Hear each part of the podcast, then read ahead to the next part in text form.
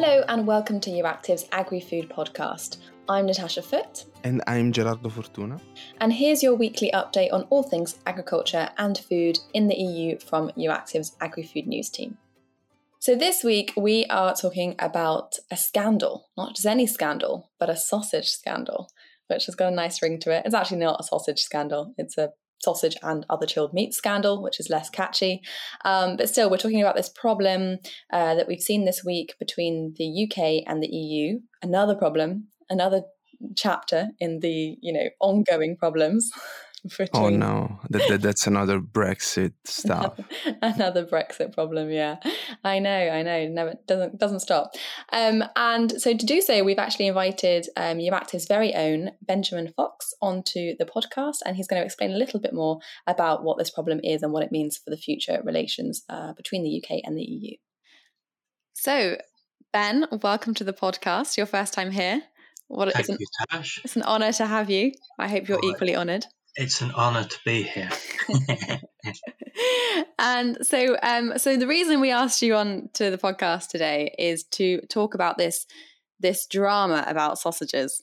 Um, but first, we, before we do, Gerardo, you have a very important question for Ben, don't you? We're going to go straight to the point. Uh, the, the biggest question. Or bangers? I mean, what would you go for? what sausages or bangers? Yeah, no, chorizo, chorizo, chorizo, the Spanish one. Oh, chorizo or a banger? Hmm. hmm. Goodness, you're really putting me on the spot there. I mean, the to questions. be honest, to be honest, if if I'm gonna have a sandwich, I'd rather have a sausage. I'd rather have a banger. Mm, mm. Um, but if it's for cold cuts, then obviously it's no competition. Chorizo wins every time. That was very diplomatic answer. Very diplomatic. yeah, yeah, yeah. Uh, but, uh, but I warn you, it's not just the sausage that's that's at risk here. We're also um, minced meat as well. Yeah. Um, is uh, so you know you, potentially we're we're talking about people being deprived of um, homemade spaghetti bolognese. You know. Oh, you're really catering to our yeah. audience here, Gerardo. Gerardo's heart's breaking. That's a very good segue, actually, into our first question. So maybe Ben, you can enlighten us. I mean, the media is calling this a sausage war, but as you said, it, it's more mm-hmm. it's chilled meats. There's an issue between the UK and the EU. So, so maybe you can explain what exactly is going on here. The heart of this is the implementation of the trade and cooperation agreement between the EU and the UK, which came into force in January. But on this, it's kind of it's basically down to the the grace periods and the, the on the introduction of customs checks on chilled meats, and for some reason, the grace periods on chilled meats, um, where the checks don't have to take place, that ends at the end of June. So both sides are now in a situation where they've got three weeks to kind of have an agreement on this. Otherwise, we are going to have potentially supermarkets um, with empty shelves. One of the vagaries of the of the trade agreement was that the customs checks on the UK side come into force in at different times different times of this year. Uh, so, for example, there's another big deadline coming in October um, that will affect supermarkets and their supply chains. But at the end of June, it's chilled meats, and um, they need to come to some kind of agreement. And um, the talks this week again broke up without any deal.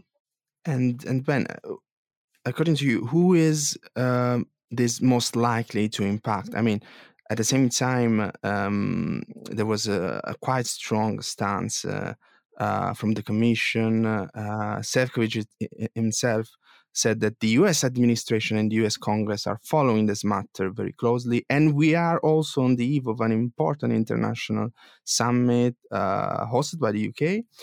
Um, so, actually, do you think that this path could actually overshadow a bit uh, the event or could have an impact on the event? And again, uh, who is most likely to impact this, this situation? It's quite interesting to see the, the language coming from Commissioner Sefcovic and from the UK Brexit Minister David Frost is an awful lot more belligerent and tough than the language coming from the diplomats uh, and the officials who are doing the technical work on both sides. So the UK diplomats have been kind of insisting that papers are documents are being with proposals are being exchanged and they're talking up, you know, the, the fact that neither side is, is going to walk away from the talks and that there are positive signs that they will come to a compromise. I, I suspect there's a slight gap between the kind of the public statements that are for, I guess, the UK media and the Brussels bubble and the actual technical talks. Um, in terms of who would get impacted the most, it's Northern Ireland really that's at the centre of this because this uh, the customs checks on uh, UK exports to um, all of Ireland and to the EU. Um, they will basically Northern Ireland is being treated like the rest of the rest of the EU on this, so they would actually suffer the most. And you kind of touched upon there. I mean, you know, these issue, the, the reactions from the EU side, because I feel like we've heard maybe more from the UK, from UK media about, you know, everyone's reactions over there to, to this. And I was wondering more about, you know, from the EU side, what the feeling is, kind of. I mean, as we've seen, that their patience is almost at, is very close to breaking point. There's the sense from the Commission is that the UK wasn't really very prepared for the implementation of the Northern Ireland Protocol and for the and for custom the uh, implementation of customs checks, and that's I mean it's very hard to to doubt that and to question it uh, because it was basically on UK exports to the EU. The EU imposed customs checks from January, whereas the UK did not want to impose checks on EU imports into the UK.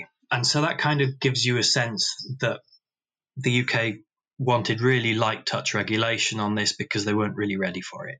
I mean, the other side to this is that you know the Commission, when when the UK unilaterally extended grace periods on a variety of products, um, the EU was furious and in, introduced uh, legal proceedings, which are ongoing. I mean, you mentioned this uh, this uh, grace period. Going forward, how will this be resolved? Also, considering, do you think that we can extend grace period uh, endlessly? Is is this the the actual solution that the UK proposed? I mean, I don't think so because if you're going to keep doing, if you're going to keep uh, extending grace periods, that kind of drives the coach and horses through the trade agreement. And I just can't see that the EU would ever agree to that without, I mean, as we're seeing on kind of um, phytosanitary standards, the EU is saying, look, if you want to avoid these customs checks, then uh, UK regulation needs to be aligned with the EU's on SPS and veterinary arrangements and treatment of meat and agri-food. And the UK says, well, we don't really want to do that, but we, you know, they've made a counter proposal.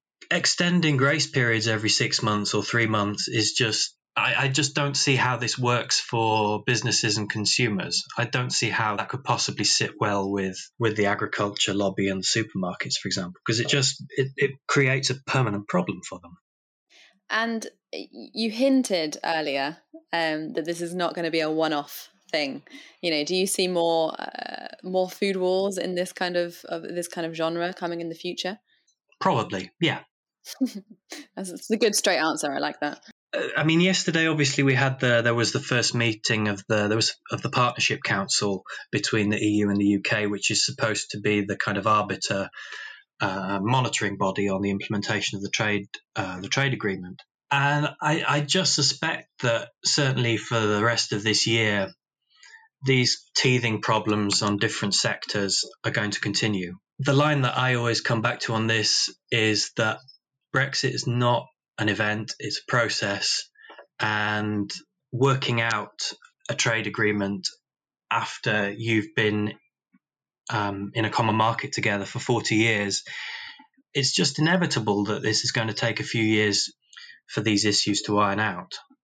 I don't see any alternative to that. That's it just seems to be logical. That's how things will probably play out. Uh, I heard you say before that Brexit was the gift that keeps on not giving. In this case, yeah. I wouldn't worry too much um, if I was a Brit about or or a European about you know not getting bacon or um, or sausages. I mean, because I am worried. That's you're you're you're talking to me here. yeah, I mean, when I'm in the supermarket, I think um, in the UK, that is, unfortunately, since the pandemic, um, I see an awful lot of British bacon and not very much European produce. Um, I think if you're Irish, you have a big problem here. Um, it's all, also will relate to black pudding as well, that, that great delicacy. Um, niche market. It, well, a niche market, but uh, a much beloved one. Let's not turn this into a melodrama. I suspect it will probably get worked out at some point in the next couple of weeks.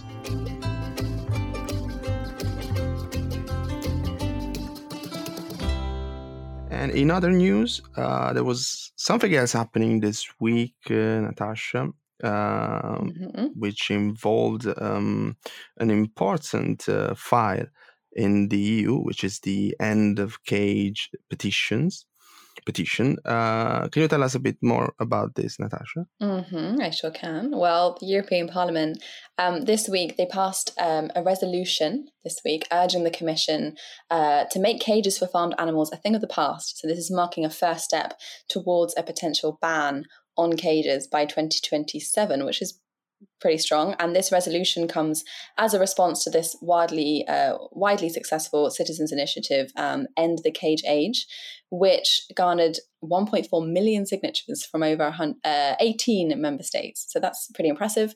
And we spoke to um, Green MEP Francisco Guerreiro about um, about what happened this week with this vote. The approval of this resolution that states that it's possible to end cages in animal farming systems here in the European Union by 2027. It's very important and it was taken by a large majority here on the European Parliament. But the devil it's in the details because it states that it opens the possibility for the Commission to study this date, this period of 2027. Uh, so it doesn't clearly state that it should be 2027. But for us, the Greens, it's a very uh, feasible uh, date because it's a realistic date for all the stakeholders. Uh, why? Because this ban cannot be too soon because we need a fair transition period for our farmers, but also cannot be too late because several countries are already taking the leadership and imposing national bans uh, in this area. So, later than 27 would create an unfair level playing field for our farmers. And there's also a very important um, recommendation uh, in this resolution that states that the products that come to the European market should have the same standards as the ones that are produced here. So this also opens an opportunity for our farmers and to improve the, the trade and commerce with other nations. So uh, this is a very important step that we are taking. 2027 is a, a very feasible and realistic date to end cages in animal farming and we are committing ourselves uh, to what the citizens want. That is better legislation towards animal welfare, less impacts on the environment, and obviously uh, better income for our farmers. So that's all from us this week. And this week, like every week, the Euractiv AgriFood podcast was produced by Euractiv's AgriFood news team. That's Gerardo Fortuna and Natasha Foote, with the support of our podcast producer, Evie Chiori. And you can also find this podcast on all major streaming platforms. So that's Amazon, Apple, Spotify, and Stitcher. And be sure to subscribe to our newsletter so you don't miss the latest agriculture news from the EU. I'm Gerardo Fortuna Thanks for listening and see you next week.